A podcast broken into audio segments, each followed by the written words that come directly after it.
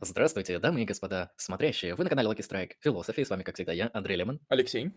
И Хирон Хирон Теоретик. Не Вау, первый привет, раз, ребят. но сегодня, на мой взгляд, очень интересная тема, максимально важная для нашего канала, и попробуем ее сегодня как-то, а, во-первых, сформулировать, во-вторых, интересно подраскрыть. Пока что название заглавлено как «Фи- «Философия рэпа». Мы поговорим, наверное, о том, а, что такое рэп, а, чем он является вот, с точки зрения какого-то там культурного контекста, может быть, музыкального, но самое главное, что такое рэп с точки зрения философии, и как философы могут осмыслять рэп. Именно об этом мы сегодня постараемся поговорить. Да, вот рэп для нашего канала на самом деле больная тема, потому что половина подписчиков слишком сильно пригорают, когда мы начинаем серьезно говорить о Моргенштерне. Они всегда думают, что это ирония, но они ошибаются. А, Да, вот, Херон, собственно, какое у тебя отношение к рэпу? Э, На самом деле довольно плачевно, э, потому что жизнь была бы проще, как и расчет феноменов без рэпа. Но вопрос, лучше ли, исходя из того, что может вообще в структурах завершения быть э, репрезентовано. Поэтому скажу следующим образом. Рэп не может не вызывать интерес, даже ввиду тех причин, которые позволяют рэп укоренять в нашем видении, сознании и таком алгоритмично-культурном подходе. То есть, в принципе, в принципе, подписчики, которые считают, что э, вы шутите, когда говорите про рэп, и это все пост или мета-ирония, они в чем-то правы. А в том смысле, что серьезная реакция м, обретается уже после если угодно, сам рэп состоит из тех реакций, которые не фиксированы. И если в них не включиться и не признать их как начинание нового абсолюта, то кто-то воспримет их, воспримет их как ироничные. Причем такие а, линейные ироничные, то есть э, на уровне риторического приема банального несоответствия. Хотя все несколько глубже, и сегодня, я думаю, мы это на примере Маргарина, в частности, а-ля А.К. Моргенштерн, в узких кругах он известен так, э, сможем обсудить и раскрыть. Вообще, Вот, примерно так скажу. да, вообще, с моей точки зрения, вот это вот иронические разговоры о рэпе, о Моргенштерне, ироническое прослушивание Моргенштерна и другого рэпа, и гачемиксов, в частности, это на самом деле некоторый мостик, некоторый медиатор, некоторый такой вот хаб, такая вот промежуточная структура, которая позволяет а, людям, которые, скажем так, позиционируют себя как слишком возвышенных, да, для того, чтобы приобщаться к такого рода культуре, да, все-таки приобщиться к этой культуре, плюс пусть и с некоторыми оговорками. То есть вот наиболее заметно это на самом деле с гачемиксами, да, то есть большая часть треков, а, на которых сделаны гачемиксы, мы бы в нормальной жизни слушать бы их не стали, вот эти самые треки. То Да, есть какой-то- да. Солдаты. То есть это звучит как, как кринж Да-да. какой-то, как слишком пацанское это. Но тем не менее, не возможно, где-то внутри мы чувствуем, что нам это нравится, да? И вот такая вещь, как гачи, нам позволяет как бы иронически это обыграть. То есть как бы и послушать то, что нам нравится, и в то же время как бы несерьезно, да, без явного ущерба своей репутации. Некоторой своего, репутации своего вкуса, даже так скажу. Ты не, тебе не кажется, кстати, Алексей, вот то, что ты сейчас рассказал, оно чем-то похоже на, вот именно в плане аналогии, на психоаналитическую терапию. То есть у человека есть какие-то подводные камни, да, условные, о которых он не знает, но ему нужно их как-то эксплицировать, как-то раскрыть и как-то с ними жить а, и существовать. Но если мы их резко кинем в лицо, если мы сразу скажем, вы хотите что-то сделать со своей матерью, он будет этим недоволен. Но если мягко вы будете подводить и вот потом раскроете, то будет все нормально. Мне кажется, вот это чем-то похоже на терапию, потому что, да, действительно, многим людям нравится музыка типа Нурминского, но они, они свою прошивку, свою надстройку, свою. Идеологию, да, да, выстроили таким образом, что я никогда в жизни не буду слушать про вот эти пацанские поездки на гелике, никогда. Но гачи-версия, в принципе, неплохая. То есть, мне кажется, вот гачи-версии, они выступают таким вот а, терапевтическим мостиком, помогающим нам включиться во все это. Ну, вполне, вполне. Кстати, на этот счет, э, да, действительно есть что сказать э, про вообще природу рэпа и даже нашего разговора. Э, Да, во-первых, интересно, что, наверное, когда начинается разговор о рэпе, сам рэп в каком-то смысле завершается. То есть при говорении о любой другой музыке, например, повторюсь, ну да, не суть вообще, э, при, музы- при говорении о любой другой музыке, там, классика, э, не дай бог, эмбиент, например, или что-то иное, более скрепляющее какое-то свершение внутри этой музыки, с самим каноном э, музыки вообще как феномена. То есть это звуки, некоторым образом представляющие состояние, более-менее отдельные, что ли, от э, каких-то иных, наверное, средств включения в реальность, но в этой отдельности позволяющие лишний раз их, видимо, перенаправить и раскрыть, переприсвоить. Но вот в рэпе э, тип поведения совсем инаков. Во-первых, рэп даже с самого начала истории, так сказать, рэпа, это очень прямое изъяснение о моменте, даже о быте, если угодно, с эксплуатацией культурных кодов, которые не пытаются куда-то перенаправляться. А, то есть аллегория в рэпе — это «твою мать ебал, как э, ебал твою телку», вот такие примерно. Ну, мы не берем сейчас э, что-то, вариации этого удаления, в принципе. А, тут вспоминается сразу фигура Оксимирона, в том числе, как и, в принципе, рэпа и эксплуатации такого более расширенного понимания рэпа. Так вот, и, и тогда, когда мы начинаем говорить о рэпе, как уже очень, как уже об очень прямом явлении, такой э, риторике, эм, можно сказать, м, утрированного присутствия объектов, хотя в уже инаковом изъяснении, ведь это все-таки жанр, средства выразительности и так далее, то при разговоре об этой прямоте, линейности вообще уничтожается феномен рэпа, потому что какой-то тип закрепления феномена не срастается. И поэтому рэп такой э, манящий, такой, в принципе, низменный, потому что он э, при разговоре о нем можно, нельзя в него попасть до конца. И потому я вряд ли за сам рэп, но те элементы доп э, настроек чувственности и искажения линейной чувственности, которые он породил и даже, извините, изолил в культуру, э, мне более чем интересны. Что думаете вообще вы про этот тип Я, э, да, я тут, я тут вот прокомментирую, ты очень много интересных кейсов подняла. Вот мне первый, который приглянулся, это то, что рэп, он пробыт. А, В каком-то смысле, да, действительно, если мы берем какие-то другие жанры э, искусства музыкального, вплоть там до какой-то лирической поэзии, поэзии высокой. Давай, Алексей, доната, я потом продолжу. Да, даже два доната. А, первый донат. Томас Винком, 50 рублей с покрытием комиссии. Спасибо большое. Таро. Хирону, если будет настроение, да. Сделаем в конце, да. Да. А, второй донат. Томас Митхам, 30 рублей с покрытием комиссии. Спасибо. Эндрю, Алексей, как вам последние три трека Хирона? Ну, закажите нам на стриме, мы послушаем. Вот, то я не слышал. Я тоже видел, но я еще не слушал, потому что я решил, что топовый контент нужно послушать в топовых условиях. То есть, ну, не на расслабоне, не сидя где-то, сами знаете где. Вот, поэтому я подготовлюсь и послушаю. Но лучше, кстати, заказать, потому... и желательно разбор трека, хотя бы один. Тогда я думаю, я думаю, во-первых, и мы напряжемся, и контент интересно получится. Спасибо за 30 рублей. А, вот, Таро будет в конце. Итак, отвечая на э, свой кейс и продолжая спич по поводу как раз-таки вот этого элемента бытового а, присутствия в рэпе, это действительно так, потому что а, много жанров, э, не попсовых особенно, может быть, там классическая музыка, может какая-то там даже шансон, вот они апеллируют часто к метафорам, к каким-то таким вот абстрактным вещам, абсолютно не конкретным, да, то, что называется там высокие уровни метафизических высот в музыке. А, Даже если мы берем какой-то панк русский в виде там Егора Летова, там очень метафизические, глубокие, религиозные и философские тексты, оформ- оформленные таким грязным-грязным шумением гитары и плохой записи. А, Но когда мы смотрим на рэп, мы видим и такие, знаете, очень простые, очень базовые, очень банальные звуки, да, в виде вот этих неадекватных басов, в виде такой самой вот простейшей музыки синтетической, и мы видим текст, который абсолютно, опять же, а, приземленный, приземленный здесь в таком вот а, хорошем смысле, то есть абсолютно а, имманентный, реальный, реальный как присутствующий, вот я бы это так описал, А, то есть э, там не Наглядный, поется, понятный. да, на- наглядный, вот, знаете, как камень в руке, тоже большой, а, очевидный, да, то есть когда там телки, тачки, бабки, а, ебля, алкоголь, вот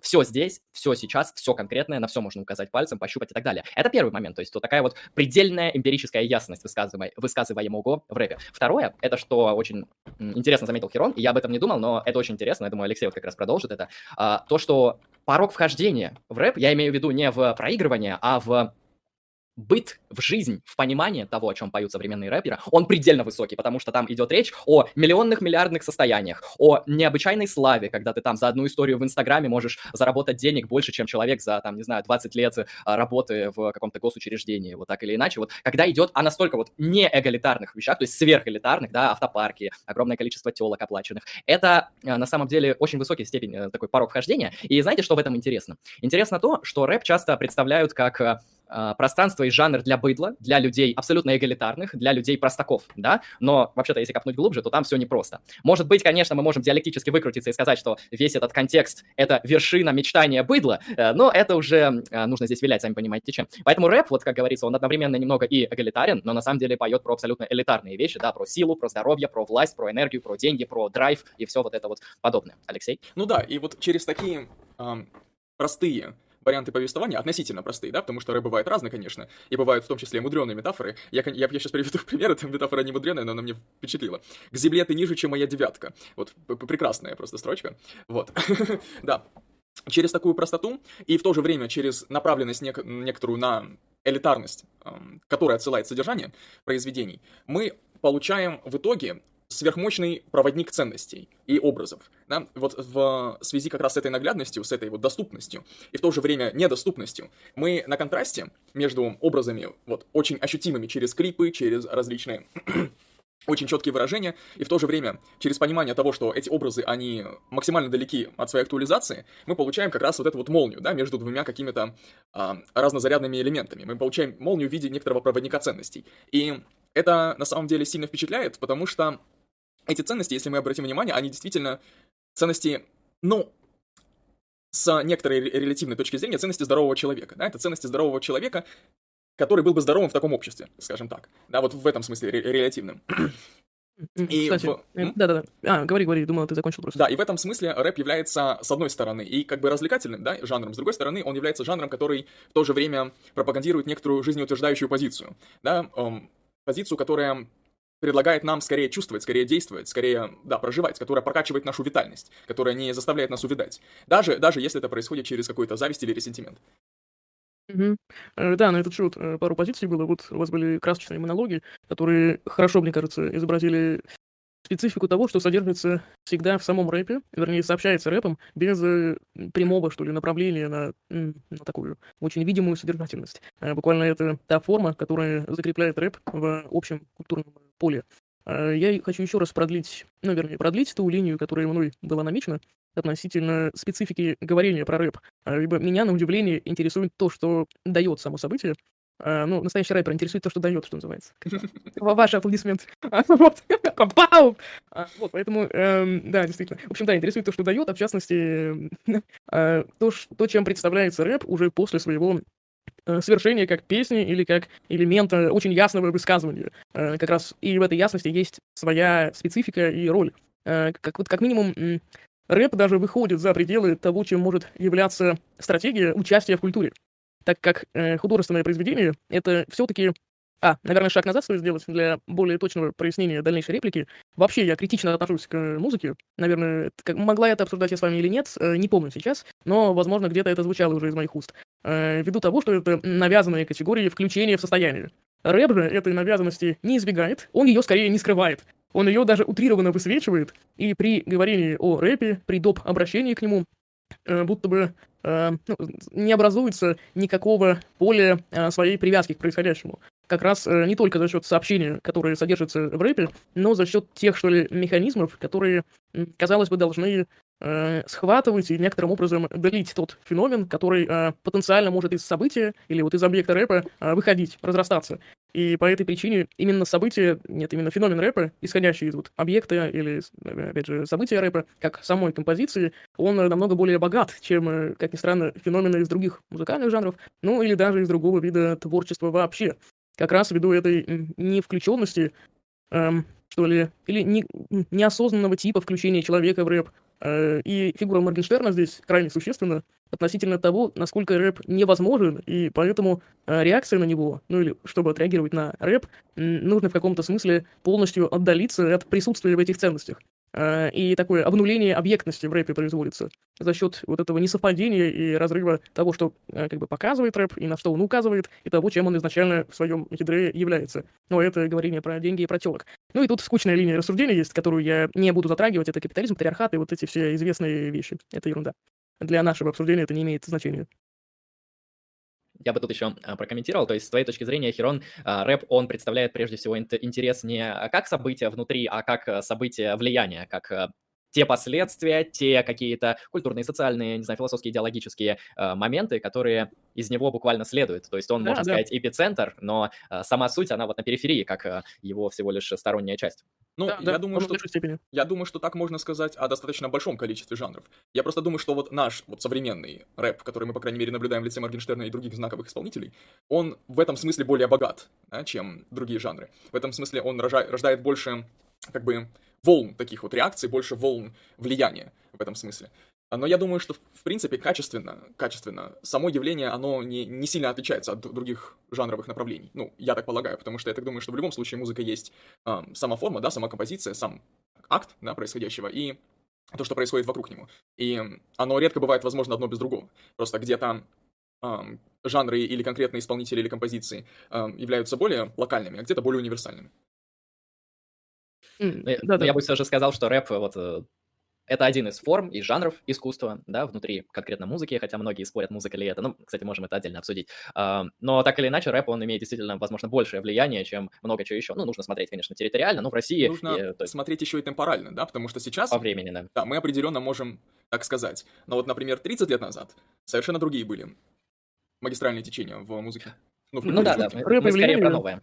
Э, знаете, мне вот кажется, ну, для меня, по крайней мере, существенен разбор даже нисколько и вообще даже не социального порядка, потому что, да, можно, конечно же, на таком соцанализе, соцфилософском сфокусироваться, э, но я полагаю, именно само строение того, как себя предъявляет нам э, поведение рэпа, более центрально для понимания его потенциальности. То есть какие у нас есть компоненты у музыки вообще, да? Эм, это помимо некоторых характеристик внутри э, музыкальных, то есть э, какой-то там темп, ну, формальных, да. мелодия, ну и так далее, да, и там голос есть он или нет, музыкальные инструменты и так далее, и даже свой перформатив. Основное все-таки в жанре, как мы их отделяем друг от друга, даже часто это более существенный критерий в развлечении. Это тот тип эффекта, который музыка производит. В частности, эффект принадлежности. Например, использование на концертах Моргенштерна э, реальной музыкальной группы не делает его рокером, хотя средства те же самые, казалось бы, выразительности. То есть сам стиль э, даже представления, не про рэп даже больше, а про такие текучие смежные жанры, общемузыкальные, ой, да, э, более именно способ э, производства какого-то, какой-то принадлежности и использования формальных средств э, закрепляет жанровость как среду, в которую мы себя можем направить и определить. И поэтому музыка, и в особенности, это такое э, пере... заведомое позволение перенести состояние чего-то внешнего в себя, где есть шанс на присвоение, с некоторой динамикой проистекания этого состояния. Поэтому один из самых серьезных вопросов в жизни — это я влюбился или я послушал песню про любовь. А, и поэтому подумал, что это, это оно, условно говоря. Ну, это вообще про масс-культуру и про способы взращивания внешней чувственности без э, самоукорененной автономии. Это уже другая, кстати, тема. Так вот, рэп же отличается от э, этих же жанров, других общемузыкальных, более слитных и так далее. Я думаю, тем, что он предъявляет нечто обрывающее музыкальность. И скорее максимально совпадает с тем, что дополнительное строение музыкальности создал, создало вообще. Вот. Наподобие крайней телесности. И бит — это очень телесная вещь. Это то, чему нельзя сопротивляться. Буквально э, часто. И Моргенштерн даже это в интервью, кстати, Дудю говорил, то, что это очень древняя вещь, ну, ладно, и он, просто он это осознает, что это такое максимальное совпадение. Как бы он это ни произносил, не вербализовывал. И в этом смысле рэп — максимальная фундаментальность, э, которая не позволяет музыке как бы совершиться. И поэтому говорение про такую э, фундаментальность, которая при этом стала фундаментальной уже в новых условиях э, своего вершения и валения, то есть социальности, где какие у нас есть атрибуты успеха. Правильно, все те же телки, бабки, тачки и так далее. Слава, конечно же. Мервел. А, вот, и в этом же смысле как раз э, интересно, что рэп не может закрепить себя как какой-то объект, способный завершиться в речи, потому что он, в принципе, не вполне себе э, завершенное какое-то целокупное поле. Это изначально кусочность. И поэтому то, как меняется культура при необходимости строить обращение к рэпу, это вот отдельная линия, и я думаю, мы подробнее именно эту линию, особенно в свете с Моргенштерном, в особенности, повторюсь, не суть, сможем обсудить. Что думаете об этом всем? Я думаю, здесь эм, нужно такой момент подметить. То есть, как я понял из эм, твоего спича, а, рэп — это вот такая вот незавершенная структура, то есть это некоторый жанр, который мы... А, либо он не раскрылся, да, либо мы его не можем как-то в своей сущности схватить, то есть он как-то является всегда неполным, не, а, недоделанным, не четко определенным, потому что вот, да, ты даже привела пример с Моргенштерном на концертном, собственно, зале, которому подпевает, ну, точнее, аккомпанементом ему является рок-группа, но это все равно рэп. Вот, и эта неопределенность рэпу свойственна. Я отсюда бы хотел еще прокомментировать такой момент, вот по поводу как раз-таки а, того, насколько рэп культурно э, релевантен и насколько рэп культурно зависим от тех или иных обстоятельств, э, как раз-таки такого вот э, социологического часто характера, потому что если мы берем не современный рэп, который про телки, тачки и вот это все понтовое, крутое, а, а мы берем рэп там нулевых в России, русский рэп нулевых, там Каста, Центр, Серега, вот такие вещи, и мы видим, что этот рэп, он про пацанов, он про район, он про бандитов, про пацанские понятия, а, про какие-то вот такие а, тусы, которые связаны действительно с культурой 90-х, вот всей этой непонятной хренью, когда там непонятно, кто бандит, непонятно, кто брат, кто друг и так далее. То есть, ну, такой тип, типичный, э, типичная зона только на улице. Вот, современный рэп, он, конечно, повысился, он поднялся в своей ничанской ипостаси и, конечно, уже э, распространяет ценности совершенно иные. Но помимо вот этой культурной контингентности и зависимости его от тех или иных условий, мне кажется, почти любое искусство часто зависит от тех или иных обстоятельств. Мы видим, что не меняется как раз-таки вещь, которую мы уже назвали несколько раз, это вот прямая четкость, определенность и ясность повествования. Потому что когда Серега рассказывает про пацанские понятия, он это делает максимально вот как раз-таки просто, очевидно и ясно. Когда Моргенштерн поет про тол- точки-тачки, телки-тачки 2.0, он тоже делает это просто и ясно. Хотя, мне кажется, он даже здесь э, выкручивает и делает намного такой, знаете, э, пост-диалектический ход, где он э, не договаривает те или иные фонемы в предложениях. То есть, судя по тем текстам, которые там пишутся, то есть они выглядят как, знаете, просто попытка что-то начитать на бит, если какие-то фонемы в ваших словах являются ну, лишними, то вы их просто убираете, у вас обрезанные слова, но при этом звучит круто, кач качево и витально. Это тоже такой интересный феномен. Вот я, кстати, думаю, Алексей, вы сможете чуть пошире раскрыть, то есть почему рэперы используют такие средства выразительности, что забивают часто вообще на смысл и используют исключительно как раз-таки содержание, фонетику и форму а не внутреннюю семантику. Ну, я об этом чуть коснусь, но я сначала хочу с другим вопросом разобраться. Я хочу, вот э, ты упомянула, значит, Херон, в, в своих спичах, да, в двух. а, некоторую такую форму, как принуждение к состояниям, да, а, в том числе, я так понимаю, что пример с а, влюбленностью, да, и песни про любовь, она к этому, в принципе, относится. Вот, с моей точки зрения, а, я не знаю, насколько можно говорить именно о принуждении, да, вливании откуда-то извне каких-то таких эмоций. А, с моей точки зрения, вот, человеческая душа, она сама по себе обладает, как бы, всем спектром потенциальных возможностей, да, в плане эмоций и различных состояний. И информация извне, вот то самое принуждение, оно не, не приносит с собой эти эмоции, они не, оно не приносит с собой эту, как бы, ну, это содержание, да, оно приносит направленность некоторую, оно приносит некоторый триггер, некоторый толчок, да, некоторый импульс, эм, некоторый вот ключик, который в душе поворачивает определенные механизмы, и душа начинает опред... Опред... работать определенным образом. Вот. Эм, так я это понимаю. И с одной стороны, можно было бы, да, действительно сказать, что это похоже на некоторое принуждение, да, но если мы подходим к этому более или менее сознательно, да, то мы можем этот эффект принуждения понять как инструмент, да, потому что если, например, экстраполировать этот пример на лекарственные препараты, да, то какой-нибудь эм, препарат от давления, он принуждает нас к тому, чтобы мы, да, у нас давление упало, если оно высокое. В то же время, в то же время, если мы подходим к его использованию с полным пониманием того, что это такое, что оно делает и зачем оно нам надо, мы это можем, эм, ну, ассимилировать в нашу практику просто, эм, перенять это как эм, часть метода и использовать уже на свою радость. Точно так же и с, рэп, с рэпом, и вообще, в принципе, с различными состояниями, которые могут вызываться через различные вот эти музыкальные влияния. Да, по поводу еще фундаментальности, мне либо... А, я могу дать э, ответить. А, да не, говори, я потом. Хорошо, да. Вот по поводу фундаментальности, по поводу... Эм, где это слово? Черт, черт, черт. Витальности, да, фундаментальности, витальности некоторых вот таких вот базовых базовых э, ну, инструментов, да, способов, методов влияния, методов вообще музи- музицирования.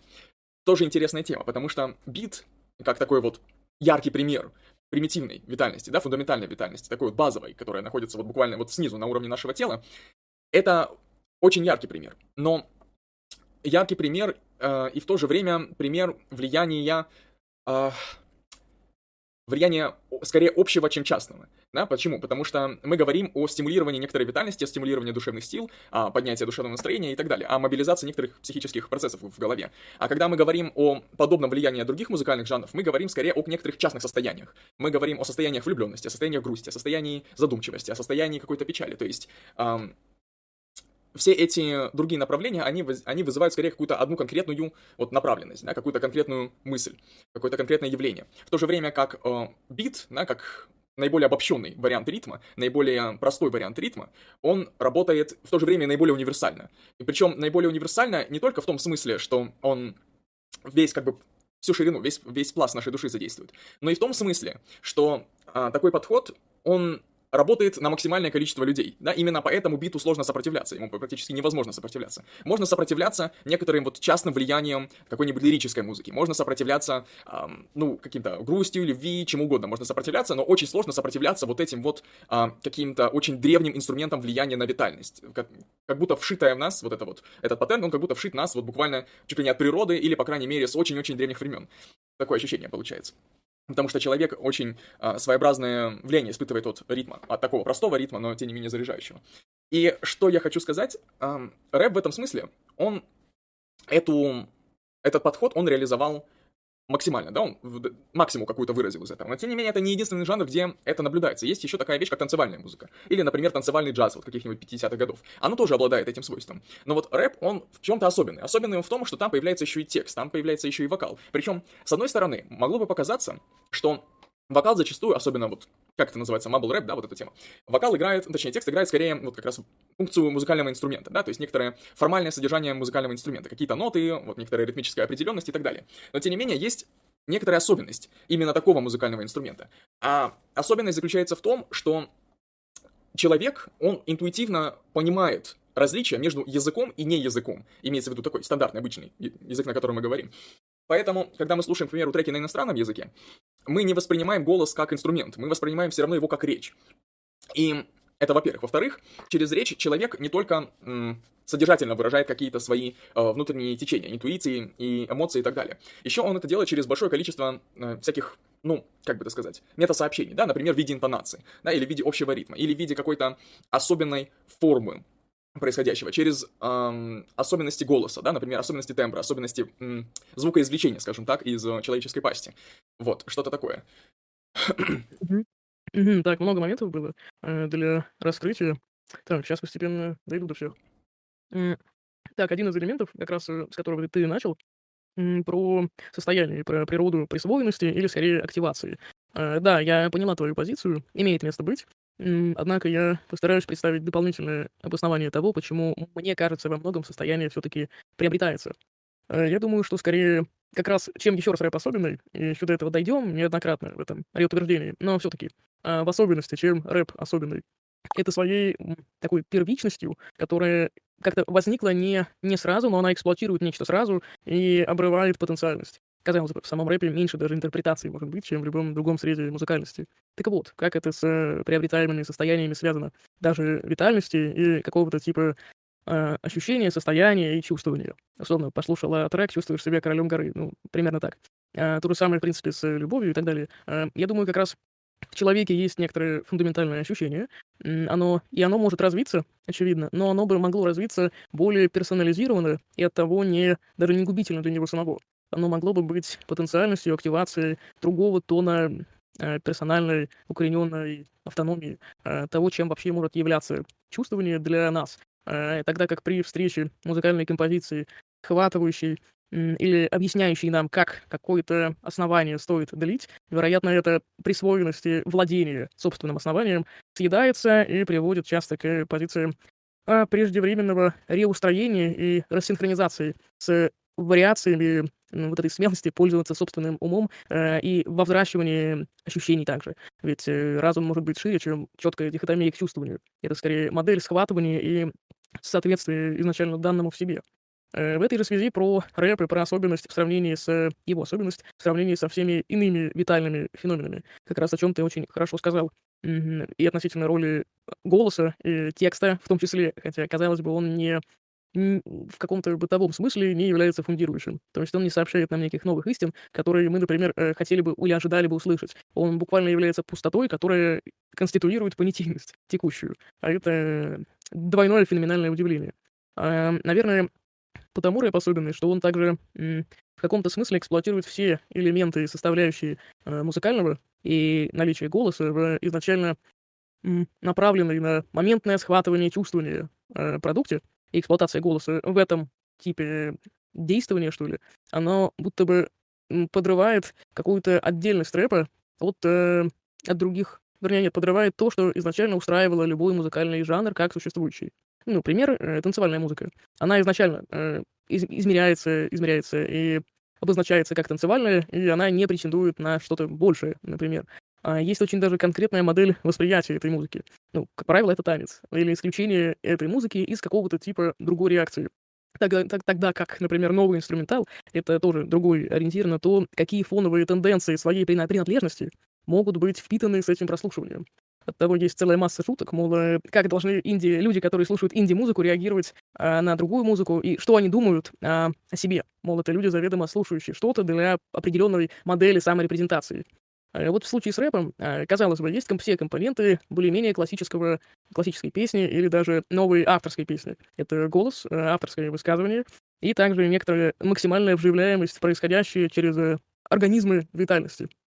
И, но за счет этой э, утрированной пустотности и соответствия того, что можно считать внешним моментом социальности, э, и темы рэпа на то, в частности, указывают, да и сам, скажем так, так метод э, гиперэмоциональной эксплуатации, чем рэп часто грешит, ну или характеризуется, по крайней мере, позволяет вообще э, рэп, рэп делать слишком э, сливающимся с основными критериями музыкального, да настолько, что э, рэп не, не может быть, что ли, проигнорирован, и при этом он не вписывается в более-менее линейные реакции со стороны потому что а, мы не можем рэп отделить более-менее от других зон происходящего из-за того, что слитность, которую он в себе изначально содержит, она вроде бы есть, указывает нам на какую-то всеобщую позицию, но она, но это лишь указание, которое ни к чему не приводит.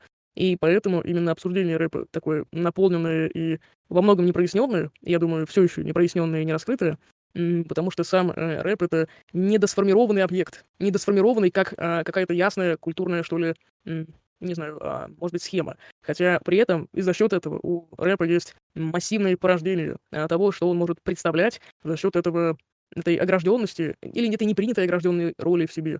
Вот. И от того он такой менее противоречивый и также влиятельный. А, вот. А, и как-то про настоящее, кстати, хочется сказать, что рэп вообще будто бы а, как бы искажает настоящее. Он а, говорит, что, говорит, что у настоящего есть некоторые не знаю, гипертрофированность. И в этом смысле наша реакция на рэп, из какой бы идейной парадигмы мы ни исходили, это реакция на уже искаженную картину настоящего.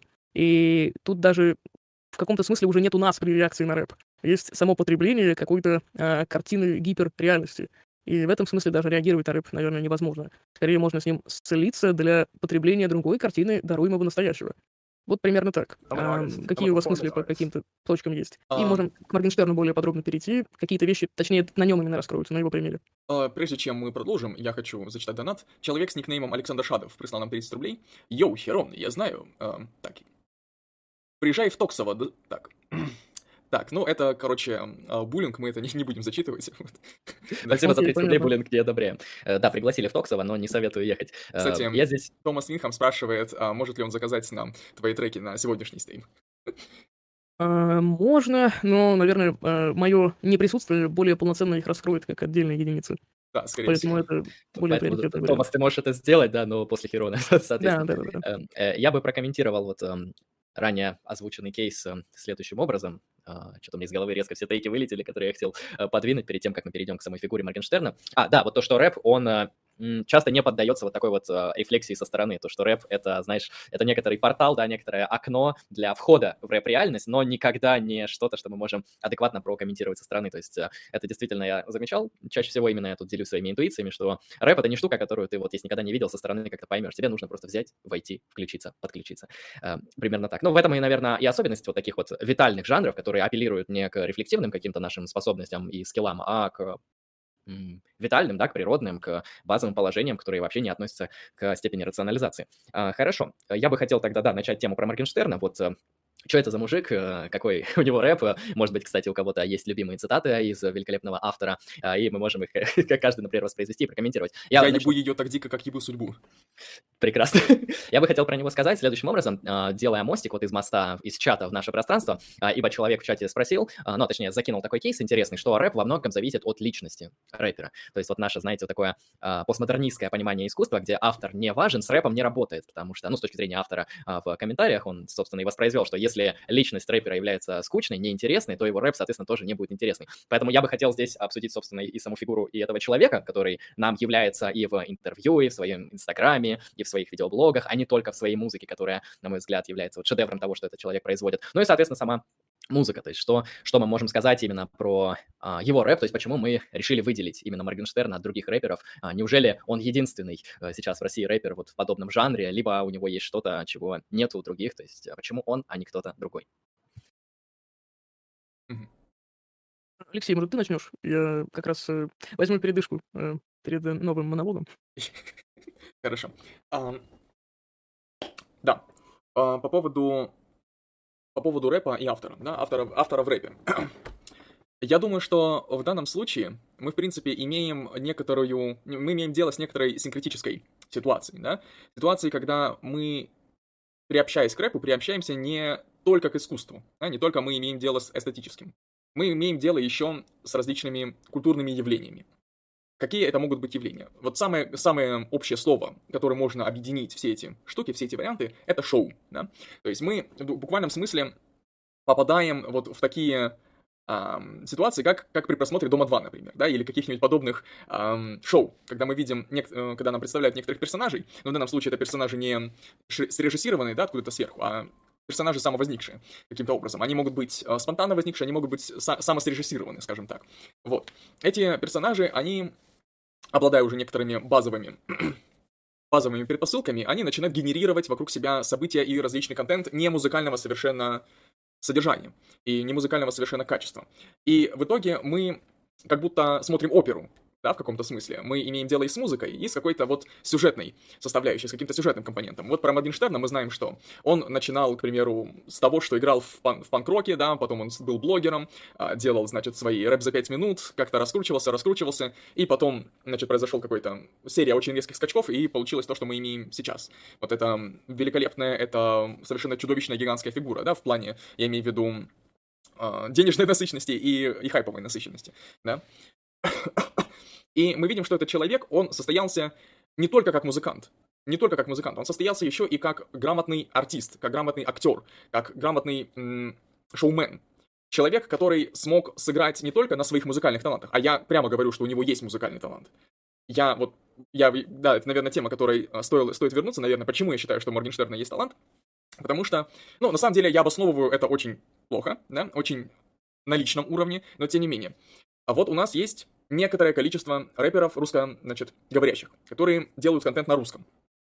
Кстати, вот про феномен русского рэпа, на самом деле, да, на, на самом деле мне стоит, наверное, его сейчас раскрыть, только не забыть вот этот вот якорь, который я только что обозначил, вот эту вот мысль, эту развилку. так, а развилка, почему Моргенштерн особенный, да? Хорошо, надо это запомнить. Помедитируем, помедитируем. Все, я запомнил. Феномен русского рэпа. Очень впечатляющая тема. Такая же впечатляющая, как на самом деле феномен говнорока и вообще русского панк-рока тоже в том числе. Впечатляющая она почему? Потому что русский человек вот начал знакомиться с общемировой музыкой, музыкальной культурой, еще пребывая в совке. Причем на разных этапах этого совка, где, во-первых, имелся довольно жесткий фильтр информации, поступающей извне в виде вот этого самого железного занавеса. Во-вторых, достаточно имелось большое количество деспотичных структур культурных, влияющих внутри самого совка, да, эм, которые не позволяли, например, андеграундным каким-то или не совсем мейнстримным музыкантам как-то свободно выражать себя. Да? Мы знаем, что там Летов подвергся карательной какой-то психиатрии и прочие такие вещи происходили. Да? И русский человек в чем его отличие от человека западного? Нет, это следующая мысль, я перескочил. И русский человек начал потихонечку, даже сквозь этот железный занавес, даже сквозь эти ограничения, внутренние, он начал примерно перенимать вот западные тенденции в музыке. Так, тогда это был что? Тогда это был рок, металл и так далее. Он это начал перенимать, но в отличие от западных музыкантов, у него не было вот собственной музыкальной традиции это, этих жанров музыкальных. Потому что западные эти жанры, они проистекали из других жанров, они имели уже глубокий бэкграунд музыкальный, соответствующим инструментарием, соответствующими подходами, соответствующими принципиально важными музыкальными элементами, да, например, тот же ритм. Почему, что вообще отличает самое главное говнорок от не? Это ритм. Это специфический ритм, потому что русский человек, по крайней мере, вот э, человек совковый, он еще не привык на своем этапе развития к синкопированному ритму, э, такому, которого можно использовать в развлекательной индустрии и вообще, в принципе, в широкой массовой культуре. Э, человек русский, он совковый, он знал, что такое джаз в среднем. Но джаз в совке преподавался очень академично, что очень так вот своеобразная была, очень аполлоническая интерпретация джаза в совке произошла. Такая деспотичная, я бы сказал, которая перехуярила на самом деле жанр очень жестко. Да, технически оно исполнялось замечательно, но отсутствовала сама сущность джаза в этом самом джазе. Это было как безвольное какое-то повторение. И русский человек, он не имел большого доступа вот к этим специфическим подходам к пониманию ритма, да, потому что в западной культуре э, большое количество чернокожего населения, оно было именно поставщиком тех самых музыкальных интуиций, которые сделали западную музыку той, которой она является, которые дали ей э, ту самую жесткую детальную направленность, которые прокачали ее в этом направлении. И, в общем, моя мысль, да, возвращается к тому, что русский человек, он не имел вот этой вот глубокой музыкальной традиции, когда приобщался к западной музыке. Поэтому родился пример, фу, родился феномен говнорока. То есть некоторого музыкального исполнения, которое инструментально и, в принципе, по подаче похоже на рок, но таковым не является, потому что в нем отсутствует принципиальная, принципиальный элемент, ритмический элемент. Вот крайне необходимый в этом самом жанре, который в западной культуре был взрощен буквально естественно. То есть рок это было буквально продолжение, это расцветший цветок, да? некоторое ответвление от дерева, которое было посажено на самом деле в результате отвратительных действий по ввозу рабов из а, африканских, значит, стран.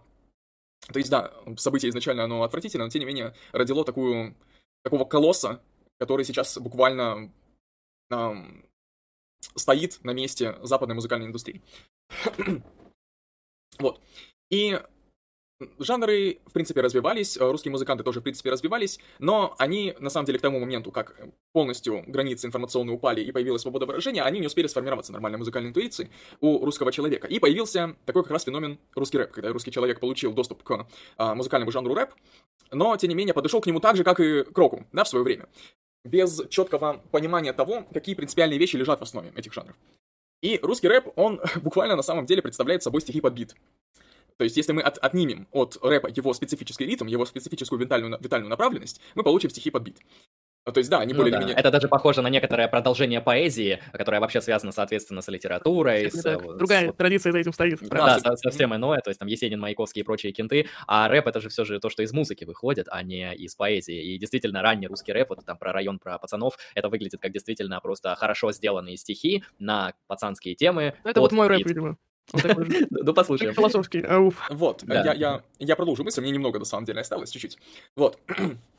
Но это, конечно, все не стоит на месте, индустрия развивается, даже в России она развивается, но разные люди в этой индустрии развиваются с разной скоростью. И, соответственно, молодые люди, они имеют больше, так сказать, а, более широкий кругозор музыкальный, поэтому они имеют доступ уже более...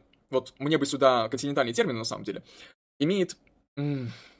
Короче, для молодого человека, выросшего в такой среде информационной доступности, для него западная музыка, она как бы включается в его душу более как бы коренено, да? То есть если человек взрослый из 90-х, например, он поглощает эту индустрию и ее не включает в себя, а перерабатывает как-то уже аполлонически, рационально, да, как-то пытается ей соответствовать, то человек молодой, который растет на этой западной музыке, он перенимает ее уже как вот часть своих способностей, да, часть своих потенциальных возможностей. И это как раз и происходит с нынешней индустрии русского рока, рока, фу, рэпа, извините, русского рэпа. Когда рождаются новые люди, растут новые люди, которые растут уже совершенно на другой музыке, на вот правильной западной музыке, да, на западном рэпе, и перенимают, в принципе, интуиции, прослушивания и создания этого рэпа. И именно на основании такого явления как раз появился феномен Моргенштерна. Это человек, который обладает правильными интуициями. Ну, конечно, не идеальными, не идеальными, но в то же время более соответствующими тому, что есть правильная музыка, рэп-музыка. Конечно, к нему есть много вопросов, но тем не менее он уже качественно сделал огромный шаг по сравнению с, э, со своими предшественниками. Вот. Э, в то же время на фоне Моргенштерна есть еще много похожих исполнителей. Действительно, то есть вот я включаю разные подборки, и иногда встречаются люди, которые, в принципе, понимают, что такое ритм, зачем этот ритм нужен. Но у них вот где-то есть изъяны. Кто тут хромает, то там хромает, то недостаточно а, панчей, панчей не в текстовом смысле, да, а вот в эм, как бы так сказать, ну, во флоу, да? Да, а, мелодическом. Да-да-да, в мелодическом смысле. То еще где-то, то недостаточно жирный бас или какой-то бит немножко корявый. В общем, везде есть свои какие-то минусы, а Моргенштерн вот в данном случае, он самый удачный а, пример хорошей музыки. Ну, та, самый удачный пример стремления к хорошей музыке, скажем так. Вот. Поэтому я и говорю, что Морген, Моргенштерн, он действительно талантливый музыкант, потому что он чувствует вот эту вот разницу, он чувствует это направление, а, которое не чувствуют, вот, по крайней мере, те рэперы, которые ныне являются там 30+, плюс, там, ближе к 40, которые являются классическими рэперами. Потому что даже если вот Оксимирона послушать, да, у него вот в последних альбомах, э, он, они более ритмичные, они более витальные, но тем не менее, ну, не дотягивают. Как-то так. Ну, то есть, с твоей точки зрения, вот феномен Моргенштерна имеет э, то, что имеет, ту популярность, ту славу а, тех, э, собственно, фанатов и то влияние в российском русскоязычном пространстве, просто потому что это один из первых удачных а, элементов этой индустрии, которая имеет, это тот элемент, который имеет правильные вот эти музыкальные рэп-интуиции. То есть, грубо говоря, вот э, у нас всегда рэп-традиция шла в таком лирическом, поэтическом ключе, да, а это первое лицо, одно из первых, которое решило сделать вот на уровне совершенно иной, вот как ты описываешь, западной традиции джазовой и темно-рэперской, так называемой. То есть а, он новатор, можно сказать, в этом ну, плане. Ну, он не то чтобы прям совсем новатор, но он из тех новаторов, да, из того как бы эшелона, который, в принципе, подобрал правильные ключики, подобрал правильные сочетания всех этих элементов западной культуры. Ну и, конечно, не стоит а, полностью отметать его личные качества, его качество характера. Да, потому что не каждый человек, даже обладая правильными интуициями, сможет um, ими так воспользоваться, как воспользовался он. То есть он Это глубоко да. генетически заряженный. Навык, э, скилл и желание. Я бы тоже прокомментировал от себя, как я лично вижу Моргенштерна, вот э, с немного другого угла, с э, угла того, как э, он пересекается с философией Ницше, и не то чтобы он ее просто рассказывает и теоретизирует над ней, как мы делаем, например, в наших подкастах по Ницше, он просто и есть воплощенный Ницше. Я хочу этот кейс раскрыть, и потом, собственно, Херон можешь все прокомментировать, что мы скажем. Дело в том, что вот основным, одним из самых серьезных понятий, и одна из самых фундаментальных проблем для Ницше – это ресентимент. Uh, Ницше не сразу обнаруживает ресентимент. Его поиски начинаются с того, что он наблюдает, что современная ему культура каким-то образом фундаментально, радикально отличается от культуры греческой, от культуры римской, которую он изучал на протяжении долгого времени, очень глубоко, интеллектуально, э, обучаясь на филологическом собственно, факультете. То есть мы понимаем, что у Ницше очень мощный образовательный бэкграунд. Это не просто какой-то челик с улицы, это довольно умный человек. На основании этого он, собственно, видит э, неожиданный такой момент, что что-то с его современной культурой не так, а вот в Греции было все так. Но в чем же причина? Где, где основание? И на протяжении всей философии Ницше, средней и поздней, мы видим, что а, он исследует такой феномен, как ресентимент, как проистекающий из ресентимента мораль рабов и все вот это подобное. Итак, ресентимент. Я поднял эту тему. А, если вы замечали, то, как э, феномен Моргенштерна преломляется в популярной а, культуре и в СМИ, в новостях, в реакциях, в комментариях и так далее, то это просто тонна ресентимента, которая, которая просто льется на него. То есть этот человек вызывает невероятнейшую какую-то дозу ресентимента у людей.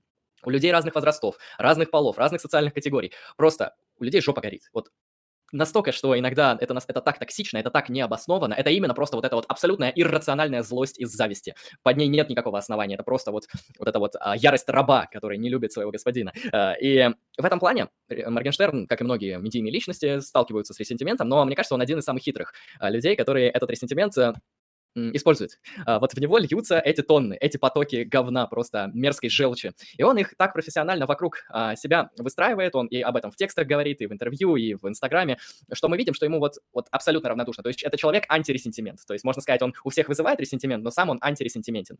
Причем нельзя сказать, что он как Делес, там, борется всю жизнь со своим ресентиментом. Нет, в нем просто его а, буквально нету, да, то есть человек достиг а, того хайпа, той мощи, той силы, той витальности, который достиг именно благодаря хейтерам. То есть кажется, что хейтеры делают тебя слабее, и хотелось бы жить в этой жизни так, чтобы у тебя не было хейтеров. Но Моргенштерн обладает настолько фундаментальной волей к власти, что он все это оборачивает себе на пользу и собирает еще больше лайков, еще больше просмотров, просто там за сутки ролики набирают э, миллиарды, миллиарды, ой, простите, какие миллиарды, что-то перегнул, миллионы просмотров. Это очень серьезно, да, и гневливые комментарии, дизлайки, Ведь это все... цифры, ладно. Да-да-да, а, это все, это все идет ему на пользу просто потому, что а, он умеет пользоваться вражеским ресентиментом себе на пользу. А при этом сам этим не обладает. Я хочу зачитать интересную строчку, вот как раз-таки из его произведения, которая, на мой взгляд, лично мне фундаментально понравилась, и вот как раз-таки относится к теме повествования, которое я сейчас веду, к ресентименту.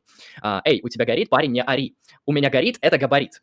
У тебя бомбит, у меня болит тебя наебли, а я на Бали. То есть это и есть примерно то, что я сейчас раскрываю в контексте ресентимента, антиресентимент. То есть люди, вот, э, которые горят, да, э, вбрасывают фундаментальную тонну ресентимента в этого человека, а он переиначивает это и получает свою пользу, свою выгоду. И в этом плане это гениально, на мой взгляд, вот именно такой э, ход с точки зрения человека, который э, в этой индустрии получает хайп, то есть это прямой хайпажор, который открыто и прямо это говорит, что ему нужны только хайп и деньги, и больше нихуя не нужно. Вот это, знаете, предельная ясная честность. То есть часто нашу витальность, ее могут сковывать различные вот эти формы и нормы, которые мы получаем от надстройки, от сверхя, да, от того, что нужно говорить правильно в определенных местах, от того, что нужно э, соблюдать какие-то нормы и правила. Нет, у человека абсолютная гармония со своим внутренним состоянием, своей личностной какой-то историей, своими чувствами и с тем, собственно, что он излагает. И эту гармонию он достиг не сразу, как он показывает в интервью с Дудем. Это, кстати, довольно интересное интервью, можете посмотреть. А, но что имеем сейчас, то действительно э, шедеврально. Поэтому, на мой взгляд, э, Моргенштерн — это такой, знаете, действительно настоящий ницшеанец, человек, который имеет огромную волю к власти, да, как мы описывали ранее, это много денег, много здоровья, много власти, много силы, и это, конечно же, соответственно, все, что связано с тем, что мы обозначили как ресентимент. То есть в нем ресентимента нет, в других людях в отношении него ресентимент есть, но он это все использует себе а, на благо, потому что гениальность. А, как там в последнем треке было, суки любят гениальных. А, истинно так. И вот э, на мой взгляд, это такой довольно важный мотив его творчества, именно его нишанская линия повествования, которую мы видим во многих треках, не только музыкальных, но и э, треках, да, во многих его актах высказывания, не только в треках, но и в интервью. Точка.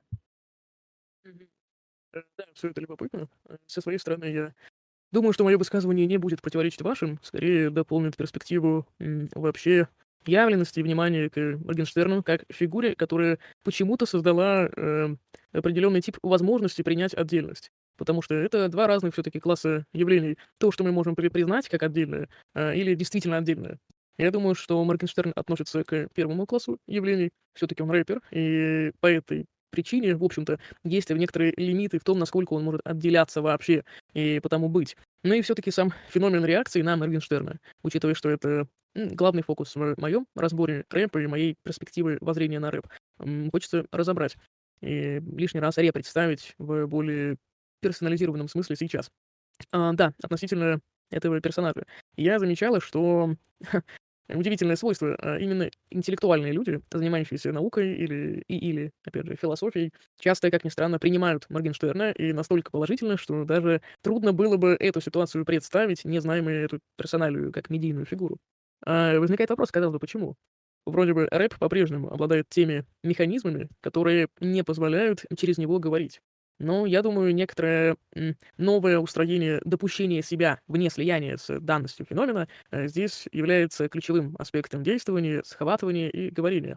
А подробности будут. А, конечно, я, это было бы очень жестоко с моей стороны сказать, ну все, как бы сказано, все понятно, а, потому что мы, как Моргенштерн, или стремимся в чем-то им быть максимально честны, поэтому говорим о том, что действительно совершается, именно для нас локально. А, да, э, что я под этим имел в виду? Э, Моргенштерн, а, как э, медиафигура, э, представляет собой гипостазированный феномен рэпера. э, даже по той роли визуальности, которую, которая в нем играет, по тем атрибутам, которые он использует. Да и также, как ни странно, эта гипертрофированность не просто является собой... Э, о, э, вам идет, вам идет. Э, вот, э, да, тоже э, схватывание, рефлючение обнаружения. Так вот, да, э, то есть э, Моргенштерн, с одной стороны, это гиперрэпер, в этом смысле он не совсем рэпер. Э, и при всем при этом данная гипертрофированность может нами быть увидена как прием. Ну, условно, если мы просто смотрим на рэперы, которые со- либо на существо, которые соответствуют по каким-то характеристикам э, условному архетипу рэпер, ну или метке рэпер, мы, скажем так, производим простое соотношение и категоризацию. Тогда как в случае с Моргенштерном, за счет его довольно длительной медийной истории, в более разнородных качествах, э, вплоть до того, что его знаменитое тату на лице было чуть ли не на видео, в общем, запечатлено, и, и его идея этого тату всем известна и так далее. Удивительно, что я про это знаю, но вот сложились обстоятельства так, что меня об этом вынудили узнать, и поэтому теперь я могу быть одним из э, экспертов по Моргенштерну. Это все случайно очень произошло. А, так вот, это я оправдываюсь, эм, наверное, для дополнительного обозначения а, роли моей речи. Так вот, э, то есть сам путь, который является видным для нас, заметным, позволяет, э, опять же, повторюсь, не обращаться к самому рэперу как к какому-то отдельному и уже явленному объекту, а скорее коммуницировать с феноменом, э, внутренности которого мы видим. Получается, даже когда мы смотрим на Моргенштерна и его вообще-то примитивное изъявление того, чем может вообще быть мир, как он может осваиваться и далее и тому подобное, мы видим не это. Особенно если наш взгляд изначально пытается найти э, какую-то завершенность. Вопрос, насколько эта завершенность э, длительная и порождающая, опять же. И в частности, э, взгляд более дополненный, первичный по оптической разнородности, такой как взгляд интеллектуала, что бы это ни значило, допустим, что и такой вообще есть. Ну, в принципе, более распространенный взгляд, да. Да и даже человека, проживающего в интенсивной культуре, в том числе, он не позволяет нам сообщить, в общем-то, однозначной информации. Э, Потому что Моргенштерн чрезмерен, и поэтому он а, в каком-то смысле это точка гиперставшего. А, И поэтому мы при смотрении на него, в общем-то, не видим какой-то очень явленной, сжатой структуры.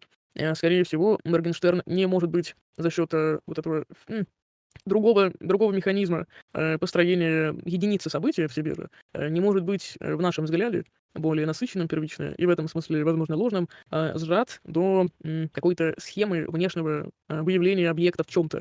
И поэтому я даже зачитаю фрагмент, который вряд ли кто-то поймет, а если поймет, то всем остальным соболезную. А, вот, про рэп и Моргенштерна. Это такой краткий вывод того, что я рассказывала, но еще более мой, чем все сказанное сейчас. А, рэп — это гиперсцепление с состоянием для силы потребления, а, как ставшего настоящего. Дальше про Морг- Моргенштерна, Маргарина, а, через дробь. А, это Моргенштерн — это точка гиперставшего, что исключает его как медийную фигуру из реакции в силу положения в обобщении принятия без акторной частности утверждения связей между объектами, что отмечает принятую модель съедаемого события, доступного для организации включения в видение наше, в скобочках, наверное, без необходимой точки реакции. То есть это вытеснение присутствия собственной реакции как обнаружение за счет предыстории и как первый раз основного содержания явления. А, но если все-таки прояснять, то э, Моргенштерн более, э, что ли, не сформирован, а, потому что он слишком виден. И симпатия к Моргенштерну, исходящая из интеллектуальных кругов, ну, про круги условно не интеллектуальные не говорим, там реакция более массово объясняется. А, так вот, реакция интеллектуалов обусловлена этим возможность, этой возможностью видеть событие, которое настолько велико, что позволяет с ним вообще никак не соотноситься. То есть этот культурный феномен в себя не вбирает. Он сам что-то предоставляет и ничего взамен не требует. А это та зона дополнительной автономии, которую может приобретать э, как бы интеллектуал смотрящий, потому что автономия есть не только в нем, но и в его смотрении тоже. Э, что думаете насчет этого, господа?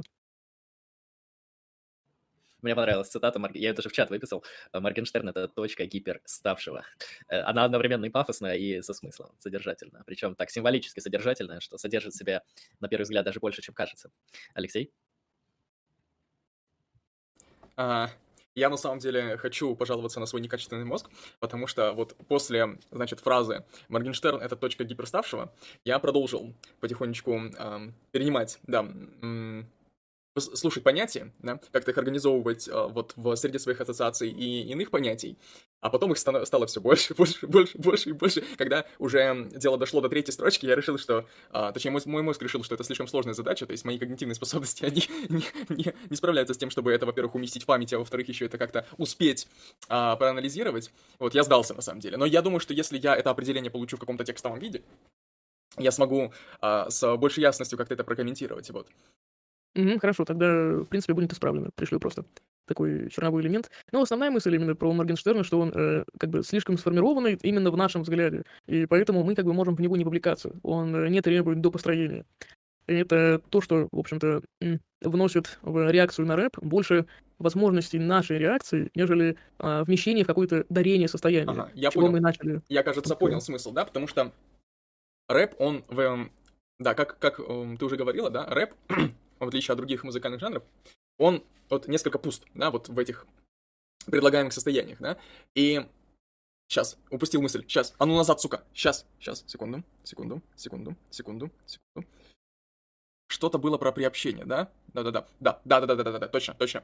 Вот, рэп, он э, оставляет открытыми некоторые слоты, да, некоторые, а, так сказать, точки сопряжения, скажем так, которые находятся вот внутри его некоторой символической системы, куда он завлекает человека, вот вытаскивая его из его собственного привычного контекста. Да, именно, именно эту мысль я понял, когда мы говорили о том, что рэп, он не, не поднимает скорее внутренние состояния человека, не провоцирует их, а он скорее перетягивает вот в свой символический мир, и уже в новом контексте он эм, какие-то состояния воспроизводит. То есть это действительно отличный мир, серьезно другой, да, в котором уже работают свои внутренние какие-то ментальные законы.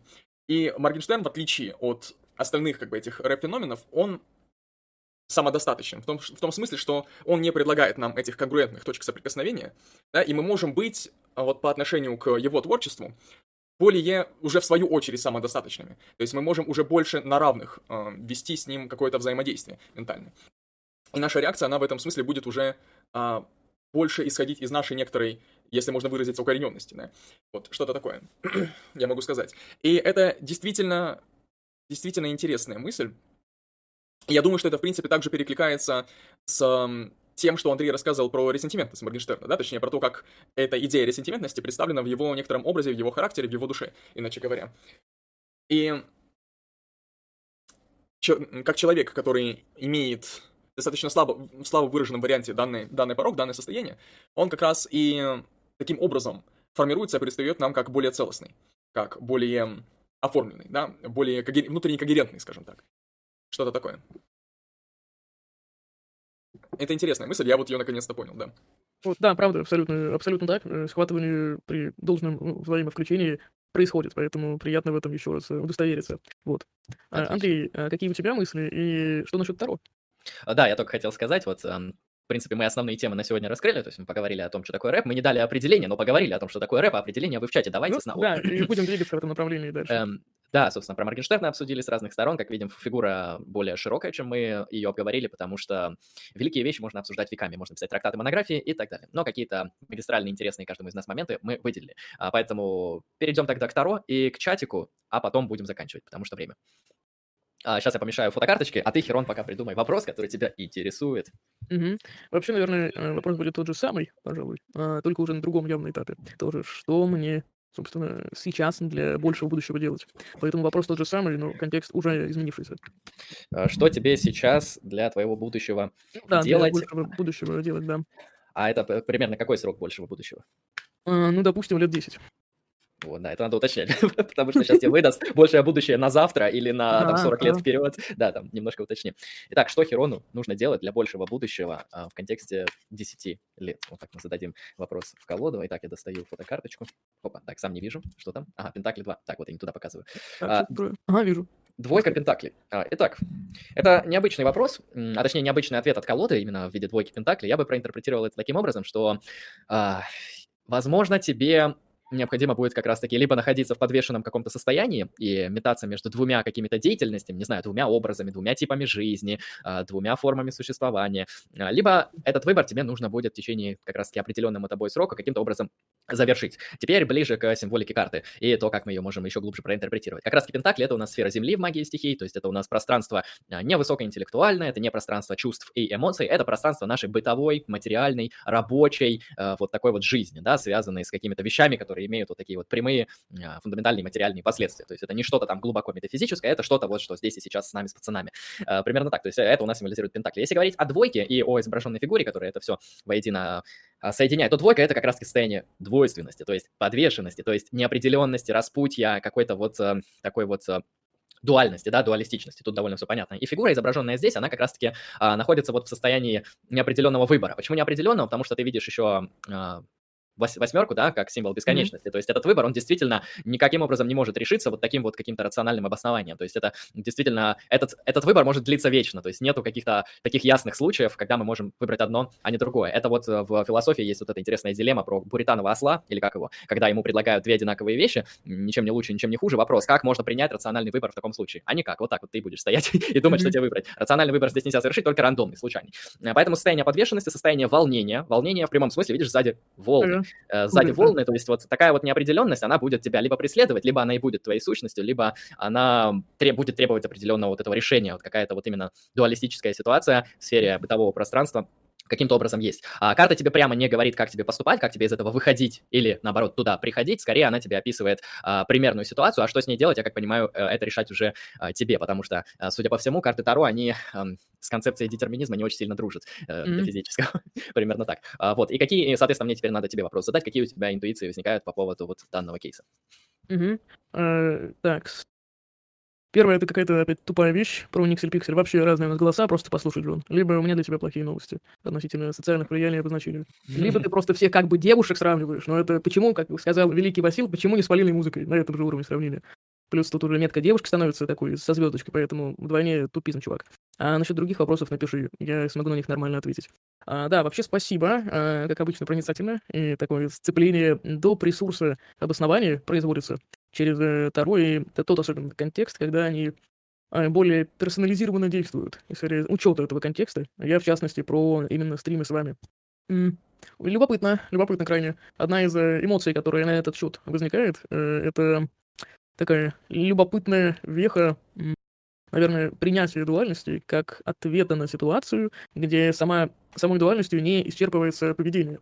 Скорее всего, это то положение, которое есть, и поэтому как раз поведение не детерминированное. А это довольно ясная и разно спланированная э, организация дальнейшего. Поэтому да, да, э, довольно емко по тому, как э, вопрос может, что ли, планироваться после уже ставшего установления. А установление — это карта и, и даже иллюзия ответа на вопрос, будто бы позволяет более полноценно проявлять длительность внутри этого вопроса. Поэтому да, тематично. А, да, соглашусь, спасибо, спасибо. Ну да, то есть э, проверить карты Таро можно только от первого лица и собственной практикой. Вот э, отвечаю сразу всем на вопрос про верификацию. Карты Таро не верифицируются, вам в другую академию надо. Так, хорошо. Давайте каких-нибудь парочку вопросов из чата возьмем и будем заканчивать, потому что Хирону надо будет... Да, да. Да, действительно. Uh, так, ну сейчас поищем что-нибудь э, интересное. Жаль только, что Томас Михам имеет привычку удалять свои сообщения, поэтому... Лемон, что за книги на заднем плане? Ну, это мои книги, которые я покупаю, я читаю. Там разная философия, ну, не знаю, там, Платон, Декарт, э, Спиноза, Юм. Ну, классические философы, я люблю классические книги по философии, то есть много чего там стоит. Так, рэп атакал. Ты ошибаешься, не быть логоп, у тебя неправильные эстетические суждения. Так, смотрим Ну дальше. да, вопрос, наверное, более длительного понимания того, чем может предъявляться э, не объект, а феномен. Поэтому, наверное, любая завершенность при слишком положительном отношении к рэпу завершится, а это большее предоставление даже поля понятия интеллектуального. Да. Там еще вот в чате люди спорили между тем, а, в чем разница между популярным и андеграундным рэпом, но это слишком большая тема, да. Ну, в общем, андеграундный рэп — это тот, который в андеграунде, и не более. Ну, разница между популярным и андеграундным рэпом — это, наверное, как разница между, вообще, в принципе, популярной музыкой и андеграундной музыкой. Это разница между а, популярной философией и, скажем так, не очень популярной философией, мейнстримной и не очень. Ну да, наверное, смысл в том, что... Ну, сейчас я а, постараюсь... У меня есть просто мнение по этому поводу. Я тут размышляю в терминах базисы, базиса и настройки. Да? Под базисом я поднимаю некоторый э, набор из музыкальных интуиций и, в принципе, черт характера. Вот. Ну, не только музыкальных интуиций, еще и, в принципе, ну, назовем условно эмоциональных интуиций, что-то такое. Некоторых эмоциональных предпосылок, каких-то особенностей, конституционных. Вот. Ну и музыкальных интуиций, конечно. То есть кто-то из популярной среды, у него, во-первых, имеются адекватные музыкальные интуиции, которые позволяют эм, обнаружить красивую музыку, красивую форму музыки. Красота в данном случае употребляется в том смысле, что это некоторый, а, некоторое универсальное свойство, универсальное состояние, а, к которому человек может приобщаться через определенные формальные элементы искусства, скажем так. Вот. То есть красоту я тут понимаю как некоторые, ну, как, как идею Платона практически, да, или как, ладно, не, не будем в маргинальную тему соваться, как, как идеи, да, вот. И человек, э, который делает популярный контент, он знает, что такое красота. Он либо знает, либо ему рассказали, либо он чувствует, что такое красота, неважно. Дальше он имеет некоторые уже а, некоторые сайт-элементы, да, некоторые иные элементы, например, характера, которые позволяют ему все это реализовать. Ну и плюс у него есть способность некоторая технически это все осуществить. Вот. Андеграундная музыка, ее в чем вообще прикол? Ее прикол в том, что у музыкантов андеграундных, у них как бы их общее а, направленность характерная, да, вот в данном случае мы, наверное, приобщимся к термину характер в понимании Шопенгауэра, да, некоторый вот идеальный характер, а, идейный понятийный характер, который а, находится за пределами чувственной возможности его понять, вот этот характер является предпосылкой для других, некоторых более специфических выражений, да, в виде той самой андеграундной музыки, которая может быть представлена в виде каких-то специфических настроений, специфических музыкальных решений, специфических содержательных эм, течений. И, соответственно, эм, в чем прикол вообще того, нравится человеку музыка или нет, это как раз вот в этой самой вот конгруентности, этих самых музыкальных интуиций и этих вот самых эм, абстрактных характеров, да, э, идеальных характеров людей. То есть, вот есть, например, группа какая-нибудь, типа, э, Сколько там было позиций Бруно, я не помню. Я, я тебя прерву, Алексей. А, Хирону просто нужно идти. А, ладно, она, прошу прощения. Написала в чат, да. Все. А, поэтому спасибо, Хирон, за участие, спасибо за интересный контент, э, там, с рэпом, с многим другим. Второе, э, да, я надеюсь, нам наши уважаемые подписчики на нашем будущем стриме закажут что-то из э, твоих треков, возможно, даже на разбор, так что э, там мы уже насладимся и постараемся проинтерпретировать рэп э, с точки зрения твоего творчества, потому что это интересно. Мы тут тоже рэпом занимаемся, просто пока в интернет не записывали. А, хорошо, поэтому спасибо большое за участие, mm-hmm. спасибо за присутствие, спасибо за интересный контент, и да, я думаю, в будущем уже не первый раз приходишь, поэтому думаю, да, в будущем да. еще будут коллаборации. Да, Надеюсь, так что большое спасибо, тоже было приятно и разнородно. Надеюсь, что-то получилось объяснить, и тем самым реосвоить свои же способы конституирования деятельности за счет учета контактности в их контексте. И да, надеюсь на всяческое дальнейшее совместное. А, да, и еще раз э, хочу а, отстойник проанонсировать и с вас репостик. Да, вот, да, сегодня будет, будет репост, соответственно. И ссылочка, да, на канал мой. Она тут вроде бы бита, как я Алексей, Алексей вроде починил. Уже, уже починил, да? Да, поэтому, уважаемые зрители, кому понравился контент Херона, заходите на канал, подписывайтесь там на Инстаграм, на все ссылочки, что найдете. Контент, на мой взгляд, замечательный и требующий определенного степени, mm-hmm. степени включения, например, в виде подписки. Э, хорошо. Ну, в общем, спасибо, mm-hmm. Херон. Да, Можете и как говорил Моргенштерн, э, если ты не понял, что я гений, то ты лох, а если ты не понял, что я гений, то мне пох. Собственно, всем э, желаю самоосознания, а вы классные пацаны. Так спасибо. же, как и зрители, большинство точно. Давайте, до встречи. Удачи, пока, Херон. Так, так, а мы сейчас будем провожать наших зрителей. Угу. А, мы же еще в эфире, да? Мы еще в эфире, да.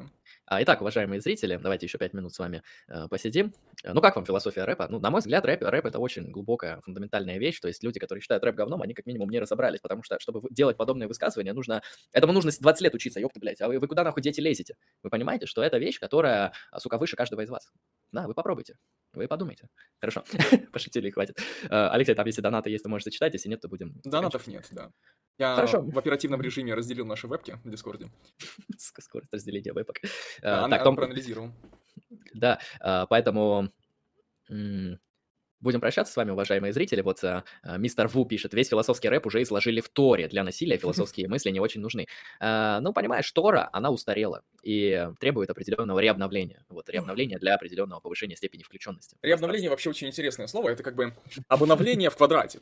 Да, да. И Тора это круто, но современный рэп тоже. А я считаю, что Херон действительно неординарная и самодостаточная персона, глубоко разбирающаяся в аналитической философии, почаще приглашающая эту женщинессу. А, ну, хорошая шутка, но мы не одобряем. Хорошо. А, ну, спасибо тогда все, уважаемые зрители, спасибо за то, что смотрели. Подписывайтесь на канал, если тут есть новые зрители, если вам понравилось. Там есть замечательный Смотрите вебинар. наш подкаст по пикапу.